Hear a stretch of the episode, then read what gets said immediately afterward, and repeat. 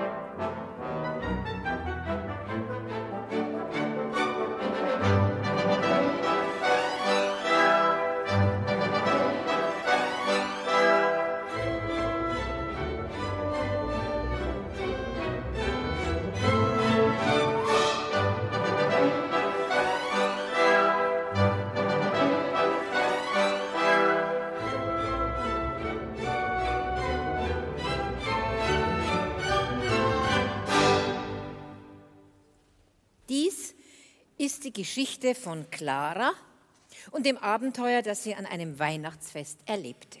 Zwar sagt man, der Nussknacker, wie der Titel unserer Geschichte lautet, sei ein Märchen, dennoch stellt sich hier die Frage, was ist Fantasie und was ist wirklich geschehen?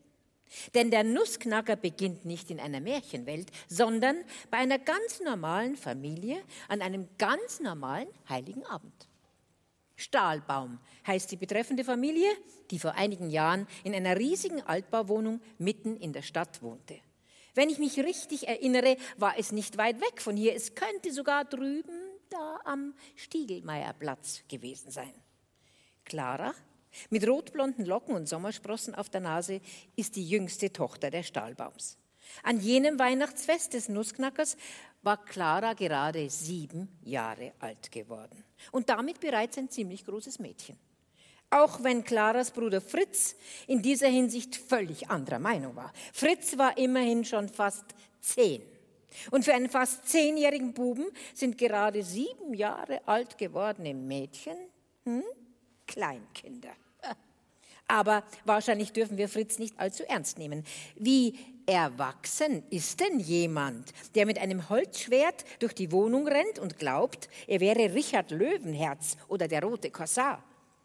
So unterschiedlich Fritz und Clara auch waren, eines hatten die beiden Geschwister gemeinsam. Sie liebten Weihnachten. Weihnachten, das Fest der Überraschungen, der Plätzchen, der Lebkuchen und Geschenke, der Tag, an dem alle Wünsche in Erfüllung gingen. Am 24. Dezember, auch an jenem des Nussknacker-Märchens, schlug Claras Herz schneller als sonst. Wie aufregend doch alles war. Die Eltern, die mit Päckchen über den Flur schlichen, die rätselhaften Geräusche hinter der verschlossenen Türe, die schummrige Stimmung, als es draußen zu dämmern begann und hinter den Fenstern der Nachbarhäuser die ersten Kerzen entzündet wurden. Und dann als die Spannung nicht mehr auszuhalten war. ertönte das Klingelingeling des silbernen Glöckchens. Die Eltern öffneten das Weihnachtszimmer und Clara und Fritz sahen zum ersten Mal den strahlenden Weihnachtsbaum.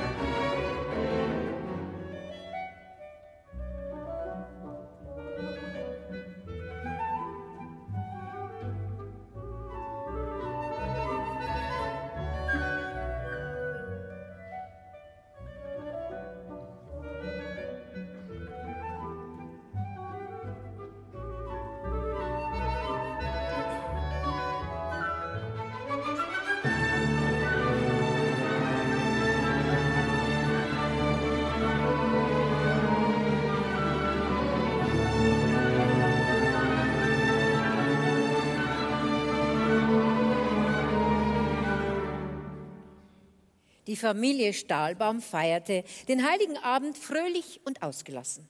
Es gab Glühwein und Kinderpunsch, Lieder und Hausmusik. Das Wichtigste dürfen wir natürlich nicht vergessen, die Bescherung.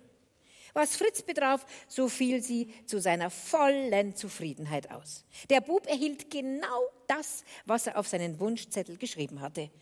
Spielzeugkanonen für seine Ritterburg und eine weitere Kompanie Zinnsoldaten. Husaren hoch zu Pferde, denn ohne Kavallerie kann kein General eine Schlacht gewinnen. Und auch Clara war sehr glücklich. Sie entdeckte auf dem Gabentisch die Puppe, die ihr im Spielzeugladen so gefallen hatte. Und gleich daneben eine Puppenstube mit einer richtigen Küche und einem gemütlichen Puppenbett. Die Stahlbaums verbrachten den Weihnachtsabend nicht alleine. Immer wieder schauten die Großeltern, Onkel und Tanten mit ihren Kindern vorbei. Ein Gast wurde jedoch besonders erwartet. Die Kuckucksuhr über der Anrichte schlug neun. Da hörte man Schritte auf dem Gang. Die Tür ging auf und herein kam Drosselmeier.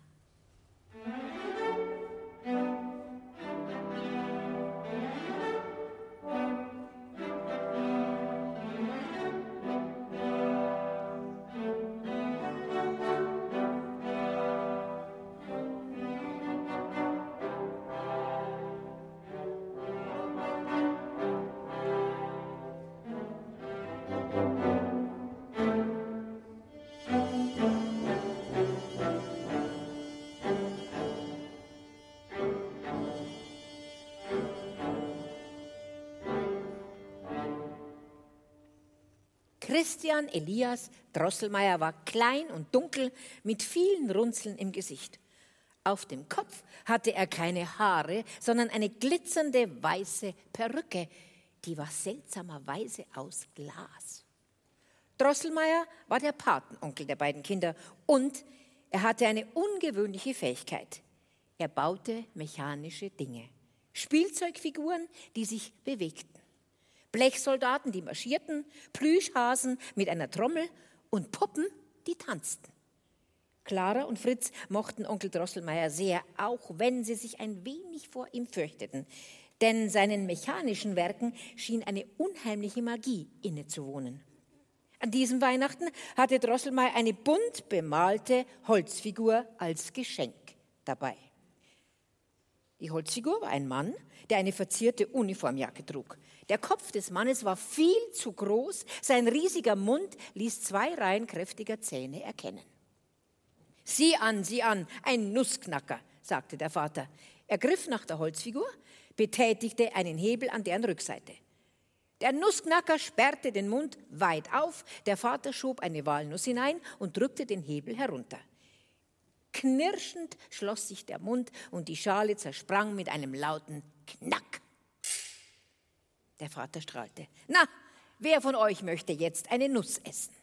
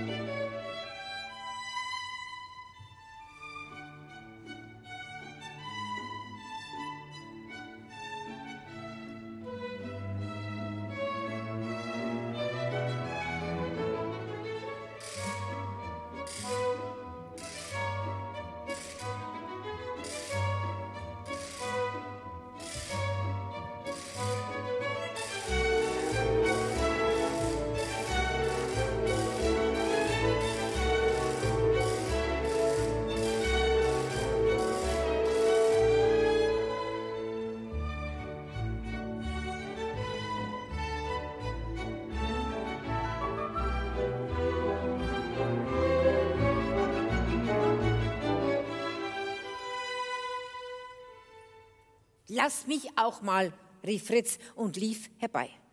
Fritz, der so wild und unbeherrscht war, er riss dem Vater den Nussknacker aus den Händen und stopfte dem hölzernen Mann eine Nuss in den Mund. Knack, noch eine Nuss. Knack und noch eine Nuss. Knack, knack, knack, schneller und schneller.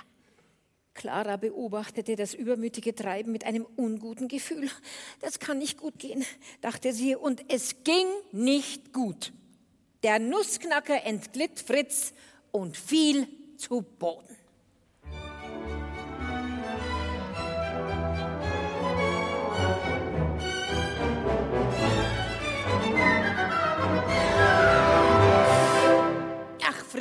Was hast du wieder angerichtet? schimpfte der Vater, denn der Nussknacker hatte sich beim Sturz einige Zähne ausgeschlagen. Auch Clara war empört und blinzelte ihren Bruder wütend an. Das Mädchen hob den Nussknacker auf und streichelte ihn. Der kleine Kerl sah wirklich sehr ramponiert aus. Armer, armer Nussknacker, flüsterte Clara, ich werde alles tun, damit du wieder gesund wirst. Clara trug die verletzte Figur zu ihrer Puppenstube und legte sie in ein Puppenbett. Als sie ihn vorsichtig zudeckte, bemerkte Clara verblüfft, wie der Nussknacker ihr mit seinem rechten Auge zuzwinkerte.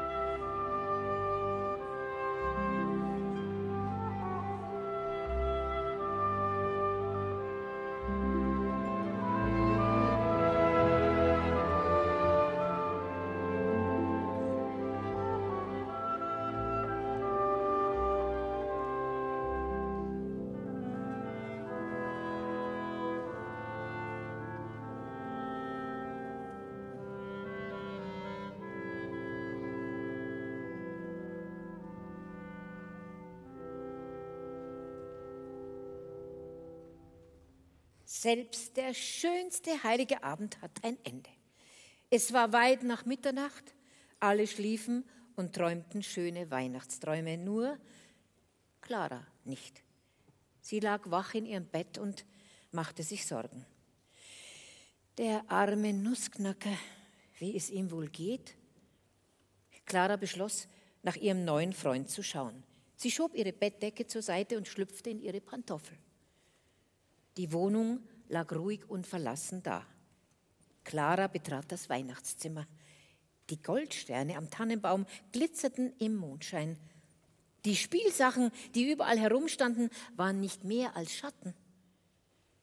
Da hörte Clara ein Geräusch, ein, ein Wispern und Flüstern, ein Fiepen und Piepen. Es musste in den Wänden, unter dem Boden oder hinter dem Ofen sein. Was war das? Es klang wie das Tippeln von tausend kleinen Füßen.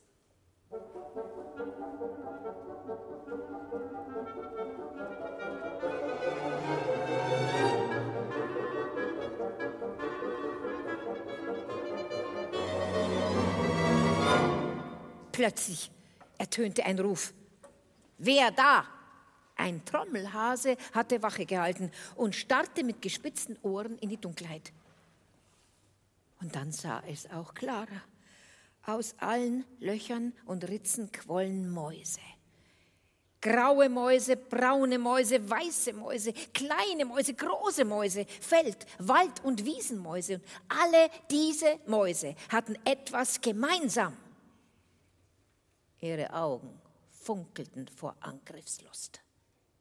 Alarm! Alarm! Wir werden überfallen! Der Trommelhase schlug einen lauten Wirbel. Da wurden alle Spielsachen lebendig. Die Stofftiere, Fritzens Zinnsoldaten, Klaras Puppen und selbst die Lebkuchenmänner auf dem Plätzchenteller.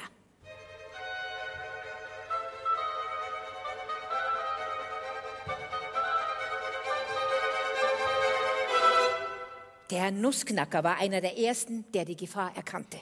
Er sprang auf und rief, Knack, knack, Mäusepack, Kameraden zu den Waffen. Noch ist nicht alles verloren. Folgt alle meinem Befehl. Die Mäuse antworteten darauf mit einem höhnischen Kichern. Sie stürzten sich auf das Spielzeug und ein erbarmungsloser Kampf begann.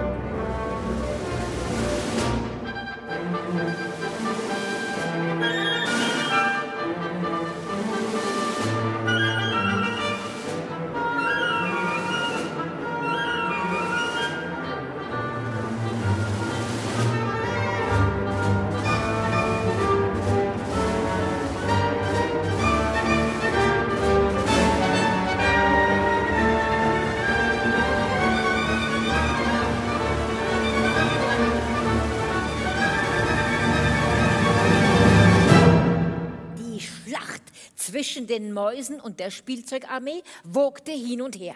Spielzeugkanonen schossen mit Zuckererbsen. Eine Rotte gefräßiger Feldmäuse hatte die Lebkuchenmänner umstellt, die sich tapfer wehrten, um nicht angeknappert zu werden. Der Nussknacker war ein geschickter Feldherr, der seine Truppen mit entschlossener Stimme kommandierte. Zinnsoldaten, mutig voran! Attacke! Noch, noch hielt die Spielzeugarmee ihrem Feind stand. In diesem Moment ging ein Jubelschrei durch die Mäuseschar. Haha, unser Mäusekönig ist da. Gloria Victoria, lang lebe unser Mäusekönig. Der Mäusekönig war ein grauenerregendes Monster, ein Ungeheuer so groß wie Nachbars fette Katze. Mit sieben gekrönten Mäuseköpfen. In jedem dieser Mäuseköpfe waren zwei grausame blutunterlaufene Augen. Einige der sieben Köpfe zischten und fauchten, andere zeigten ein Gebiss, das jeden Haifisch in die Flucht geschlagen hätte. Clara, die die Schlacht beobachtete, schrie auf vor Angst und Entsetzen. Die Mäuse waren einfach mehr. Und dann noch dieser schreckliche Mäusekönig. Nicht mehr lange. Und die Nussknacker-Armee würde verloren sein. Sie musste ihre Freunde retten. Nur wie?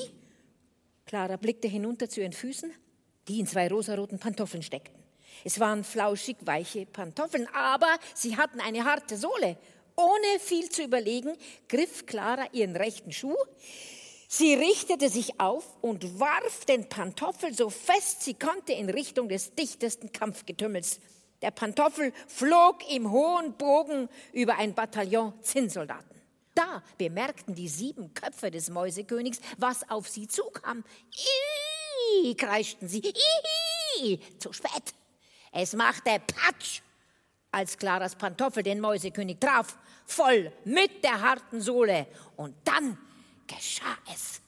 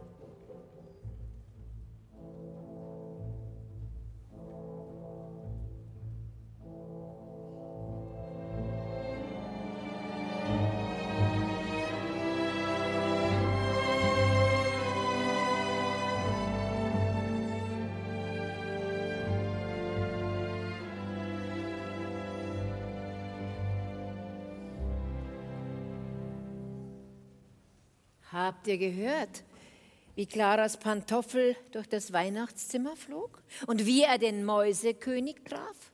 Aber was dann geschah, das war wirklich unglaublich. Zauberei.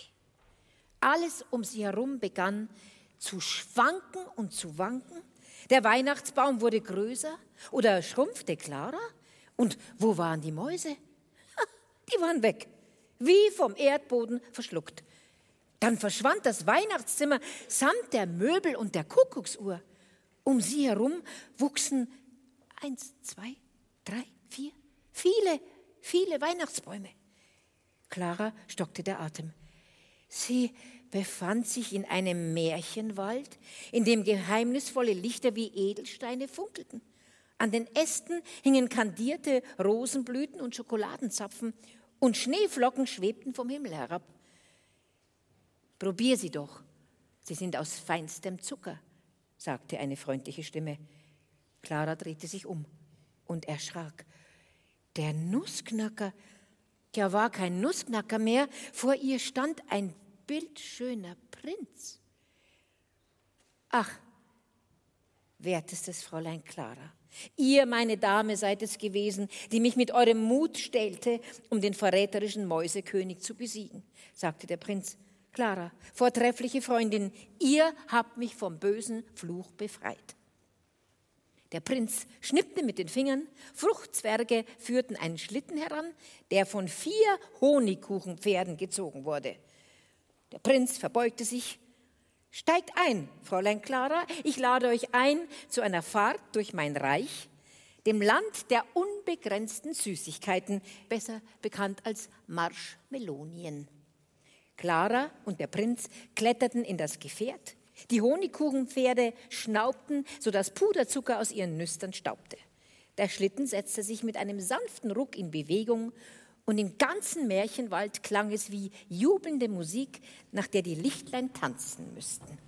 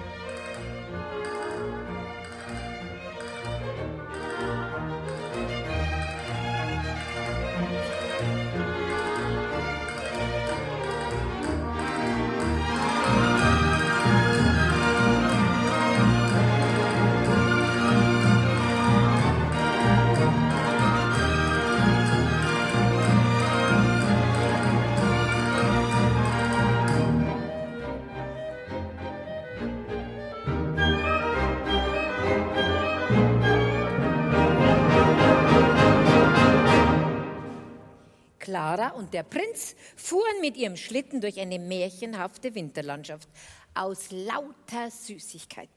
Immer noch schneite es aus Zucker, Watte, Wolken, Bäche und Teiche waren mit Vanilleeis zugefroren, auf dem Gummibärchen Schlittschuh liefen. O vortreffliches Fräulein Clara, ich bin euch eine Erklärung schuldig, sagte der Prinz. Die Geschichte ist sehr verworren. Ich bin Prinz Orgiat, Sohn der berühmten Zuckermandelfee Svetlania I. Vor langer Zeit hatte mich Frau Mauserik, die Mutter des bösen Mäusekönigs, in einen Nussknacker verwandelt, nur weil ich auf ihren fetten Schwanz gestiegen bin. Clara war jedoch viel zu aufgeregt, um der Erzählung des Prinzen zu folgen. Ach, seht doch, sagte sie, wie wunderbar. Es schien Frühling zu werden. Am Straßenrand blühten Bonbonbüsche in buntesten Karamell- und Himbeerfarben. Auf den Feldern wiegte sich Zuckerrohr im Wind und hoch oben im Himmel sangen Weingummimeisen ein liebliches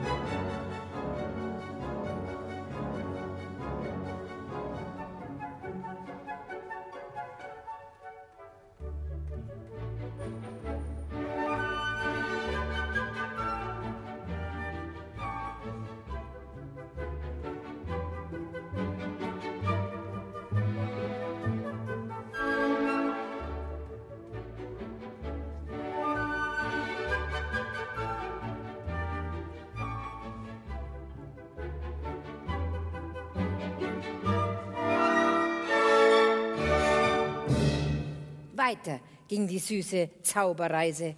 Clara und ihr Prinz durchquerten Lebkuchendörfer, die Klein Keksheim oder Maffingen hießen. In ihrer Mitte standen Brunnen, in denen Milch und Honig sprudelten. Und manche dieser Ortschaften lagen am Limonadenfluss, andere am Fuße des Tortengebirges. Während ihrer Reise fiel Clara jedoch eines auf. Viele Bewohner dieser Dörfer hatten ein unglückliches, fast schmerzverzerrtes Gesicht. Ach, liebes Fräulein Clara, das ist die traurige Wahrheit, sagte der Prinz. Mein Reich, das Land der unbegrenzten Süßigkeiten, wird von einem schweren Leiden geplagt, dem Zahnweh. Clara nickte mitfühlend. Doch dann erreichten sie Neu-Zuckerberg, die Hauptstadt von Marshmelonien. Aus der Ferne konnten sie die mit glänzender Marmelade überzogenen Dächer und die Türme mit ihren Sahnehäubchen sehen.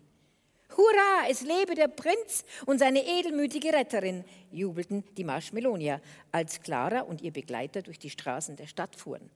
Und dann hielt der Schlitten mit den Honigkuchenpferden vor dem Marzipanschloss. Dort, wo die Zuckermandelfee Svetlania die Erste regierte.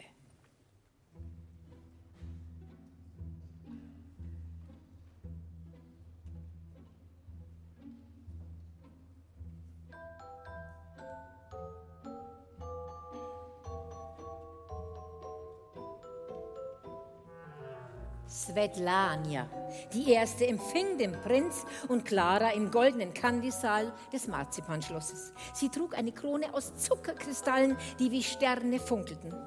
So, mein Sohn, das ist also das heldenhafte Fräulein Stahlbaum, lächelte die Zuckermandelfee. Clara errötete. Die süße Herrscherin war wirklich ein majestätisches Geschöpf.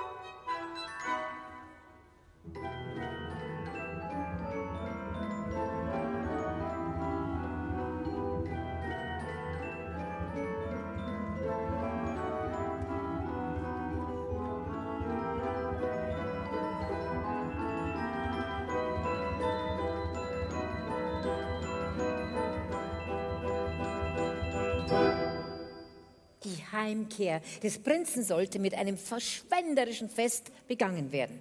Mit Musik, Tanz und Schleckereien im Überfluss. Eine freudige Gästeschar hatte sich im Marzipanschloss eingefunden. Alle wichtigen Persönlichkeiten Marshmeloniens waren erschienen. Zum Beispiel der Graf von Spekulatius, Madame Bienenstich oder Fürst Pückler, der Erfinder der berühmten Eisspezialität. Und mancher von ihnen schielte gierig auf das Buffet mit den tausend Köstlichkeiten, das Bedienstete aufgebaut hatten. Clara beobachtete, wie ein Orchester auf einer Galerie Aufstellung nahm. Das ist unsere Hofkapelle, sagte der Prinz, die zarteste Versuchung, seit es Instrumente gibt. In der Tat, die Musiker der marschmelonischen Hofkapelle hatten Instrumente, wie sie Clara noch nie gesehen hatte knusprige Krokant-Klarinetten, Waffelröllchen, Oboen, Pralinenpauken gefüllt mit Nougat-Sahnecreme. Ja, was für eine süße Truppe. Vor allem die Trompeten und Hörner aus edelstem Karamell. schwärmte der Prinz, und Clara bekam Lust, in eine der Schokoladengeigen zu beißen. Ein Dirigent stieg auf ein Podest.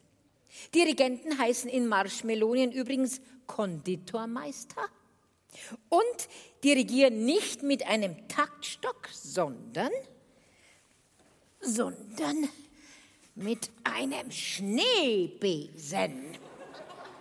Bitte schön, Maestro.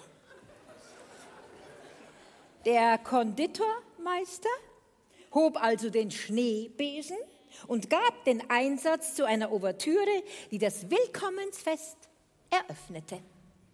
Plötzlich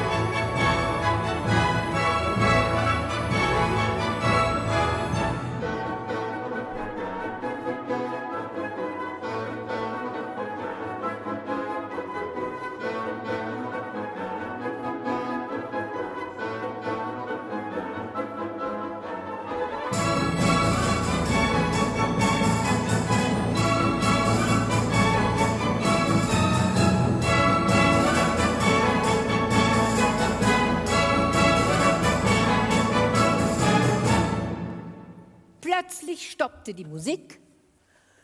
Alle Marshmelonier nahmen eine straffe Haltung ein. Und was ist jetzt? fragte Clara. Jetzt, liebstes Fräulein, singen wir, wie es bei unseren Festen Sitte ist, das Marshmelonienlied, die Hymne unseres delikaten Reiches, antwortete der Prinz. Der Konditormeister wedelte mit dem Schneebesen und die Waffelröllchen-Oboe spielte ein Thema.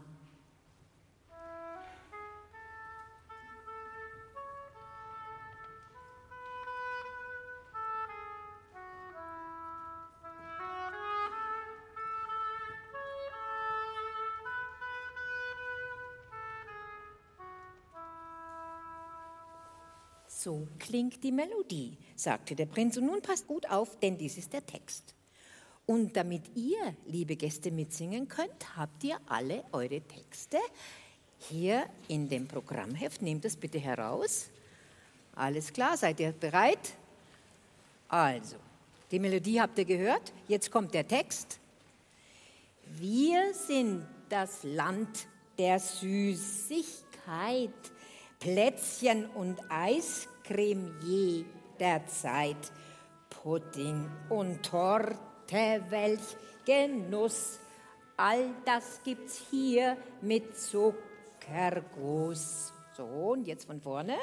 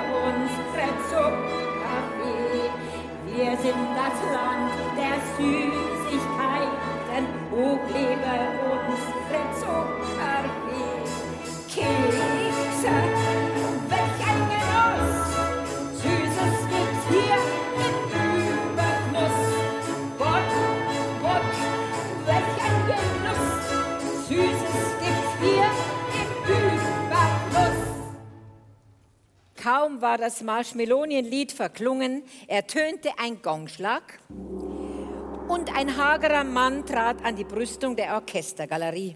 Er hob seine Hände und rief, Ruhe, ich bitte um Ruhe. Wer ist denn das?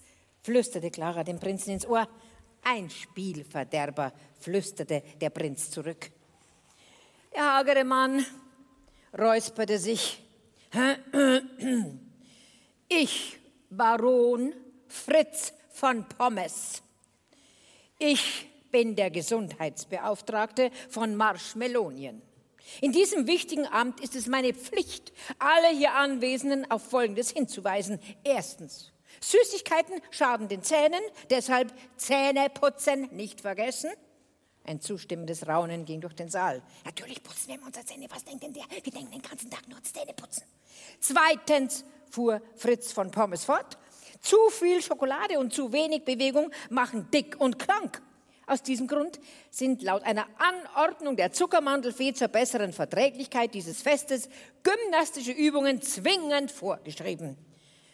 Um seinen Worten Nachdruck zu geben, demonstrierte Baron von Pommes ein paar äh, Kniebeugen. Dann sagte er, unsere heutige Übung ist ein russischer Tanz namens Trepak. Der Trepak ist ein Tanz der Kosaken, die bekanntlich zwei Tage im wildesten Galopp reiten, ohne vom Pferd zu fallen. Dazu bitte ich alle, Aufstellung zu nehmen. Fritz von Pommes blickte grimmig in die Runde. Alle, habe ich gesagt, wer nicht mitmacht, wird verurteilt zu einer Woche Knäckebrot mit Magerquark. Verstanden? Ja. Der Baron grinste selbstzufrieden und sagte, ihr habt Glück. Zwei entzückende Nichten der königlichen Zuckermandelfee haben sich bereit erklärt, euch beim Trepak zu unterstützen.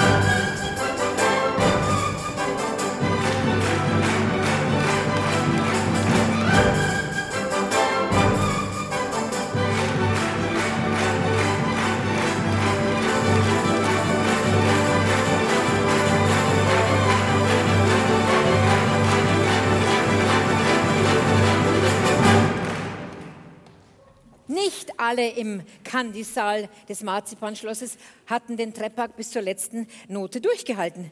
Die Schokoladen-Nikoläuse waren sogar so ins Schwitzen gekommen, dass sie zu schmelzen drohten. Und deshalb waren viele Gäste froh, sich beim nächsten Programmpunkt des Festes ausruhen zu dürfen. Die Rettung des Prinzen und seine Erlösung vom Nussknackerfluch hatte weit über die Grenzen Marshmeloniens für Aufsehen gesorgt. Aus allen leckeren Himmelsrichtungen der Welt waren Delegationen herbeigeströmt, um jetzt ihre Aufwartung zu machen. Als erster erschien Jean de Crèbe aus der Zuckerbäckerfamilie der Bonbonen. Ihm folgte der Großvezier von Konfekistan mit seinem Gefolge. Am meisten beeindruckt war Clara jedoch von den kakaofarbenen Fürsten der mokarabischen Halbinsel. Sie zogen mit Kamelen in den Kandisaal, die nach frisch gerösteten Kaffeebohnen dufteten.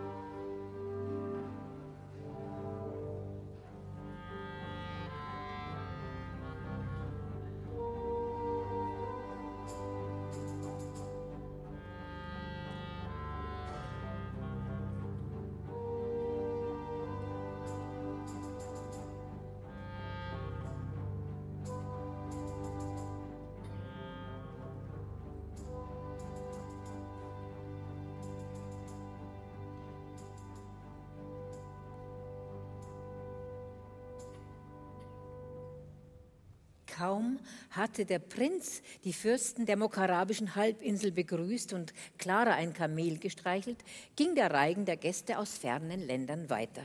Der Kaiser von China hatte beispielsweise seinen Botschafter, den ehrenwerten Plätzchen, geschickt. Kichernde, mandeläugige Wesen umringten ihn. Der ehrenwerte Botschafter Plätzchen tippelte vor und verbeugte sich. Sein Gewand aus glitzernder Seide erinnerte Clara an einen Schlafanzug. Über seine Schulter fiel ein geflochtener Zopf. Mein kaiserlicher Hell, dessen Leich glänzenlos und Appetit unendlich ist, gab mir den Auftrag, euch, mein Prinz, mit einer Überraschung zu erfreuen, sagte Plätzchen. Der ehrenwerte Botschafter sagte wirklich Überraschung und Plinz. Manche Leute behaupten, Chinesen können unser R nicht aussprechen. Das stimmt aber nicht. Der ehrenwerte Botschafter Plätzchen hatte einfach nur einen Sprachfehler. Hiel ist als Zeichen unserer Verbundenheit die Glückskekstruppe, die besten Akrobaten von China. Die Mitglieder der Glückskekstruppe waren wirklich vorzügliche Artisten. Sie ließen Reismehlscheiben kreisen, jonglierten mit Mandarinen und waren in ihren kunstvollen Verrenkungen biegsamer als jede Lakritzstange. Und das alles mit einem Lächeln, das süßer war als türkischer Honig.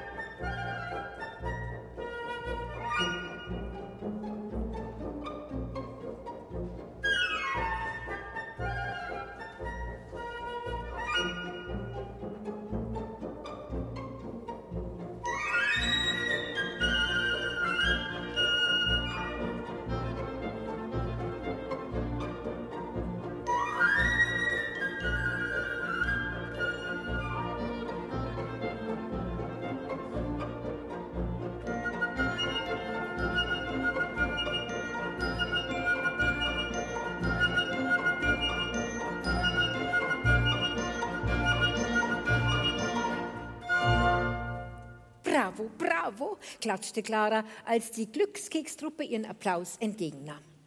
Der offizielle Teil des Festes war damit beendet. Das Buffet wurde eröffnet und das Orchester stimmte seine Instrumente zum allgemeinen Tanzvergnügen. Während der Kunststücke der Chinesen hatte Prinz Orgiat Clara verstohlen gemustert. Jetzt fasste er sich ein Herz und sprach, O liebstes Fräulein Stahlbaum, ich verdanke euch so viel. Eure Tapferkeit und euer Pantoffel haben mich vom Fluch des Nussknacker-Daseins erlöst. Bald werde ich den Zuckerthron von Marshmelonien besteigen. Liebstes Fräulein Clara, werdet meine Königin und herrscht mit mir im Marzipanschloss. Heiratet mich und ich verspreche euch Schokolade, Pralinen, Butterplätzchen und Eiskonfekt ohne Ende und wann immer ihr wollt. Zum Frühstück, zum Mittagessen und Abendbrot. Na, was sagt ihr? Oh, oh, oh, oh, sagte Clara, der plötzlich sehr, sehr schlecht war. Der Prinz lächelte. Ich verstehe, mein Antrag überwältigt euch, aber so hört doch. Das Orchester lädt uns ein zum Eröffnungstanz. Es wird ein Walzer sein.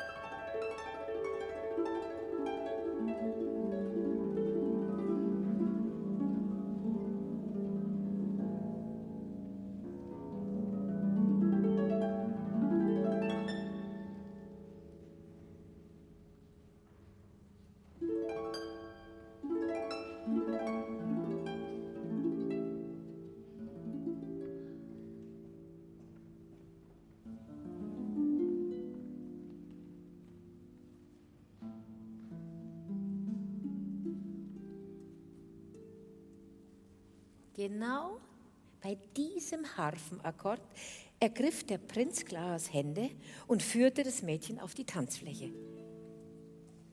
Und was ist? fragte er. Naja, zum Heiraten bin ich doch noch viel zu jung, sagte Clara, aber tanzen können wir schon mal. Die beiden begannen, sich im Takt der Musik zu wiegen, sich langsam zu drehen, dann schneller? Und immer schneller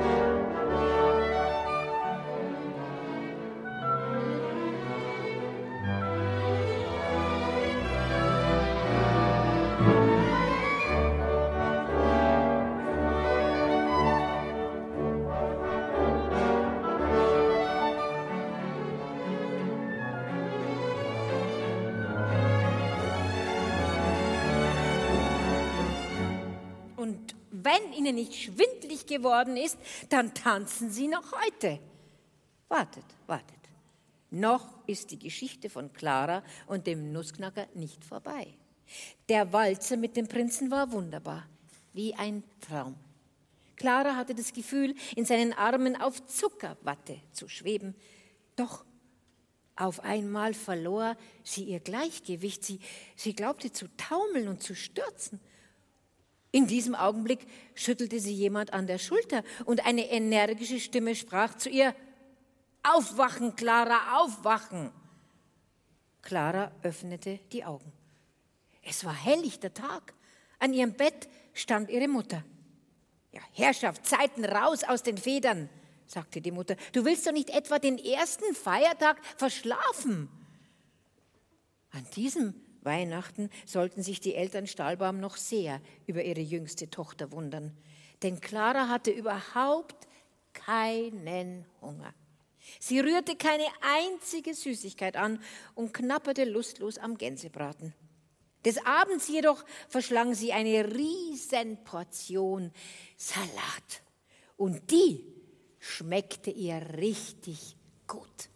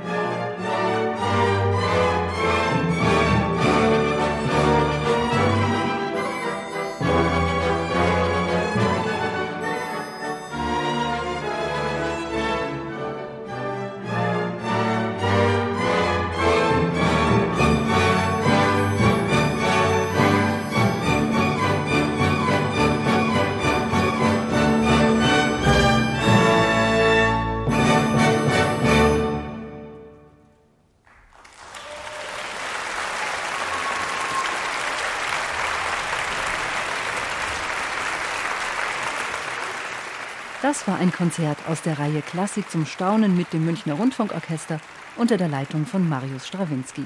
Und die Erzählerin war Monika Baumgartner. Ihr wollt mehr? Dann hört doch mal rein bei Anna und die wilden Tiere.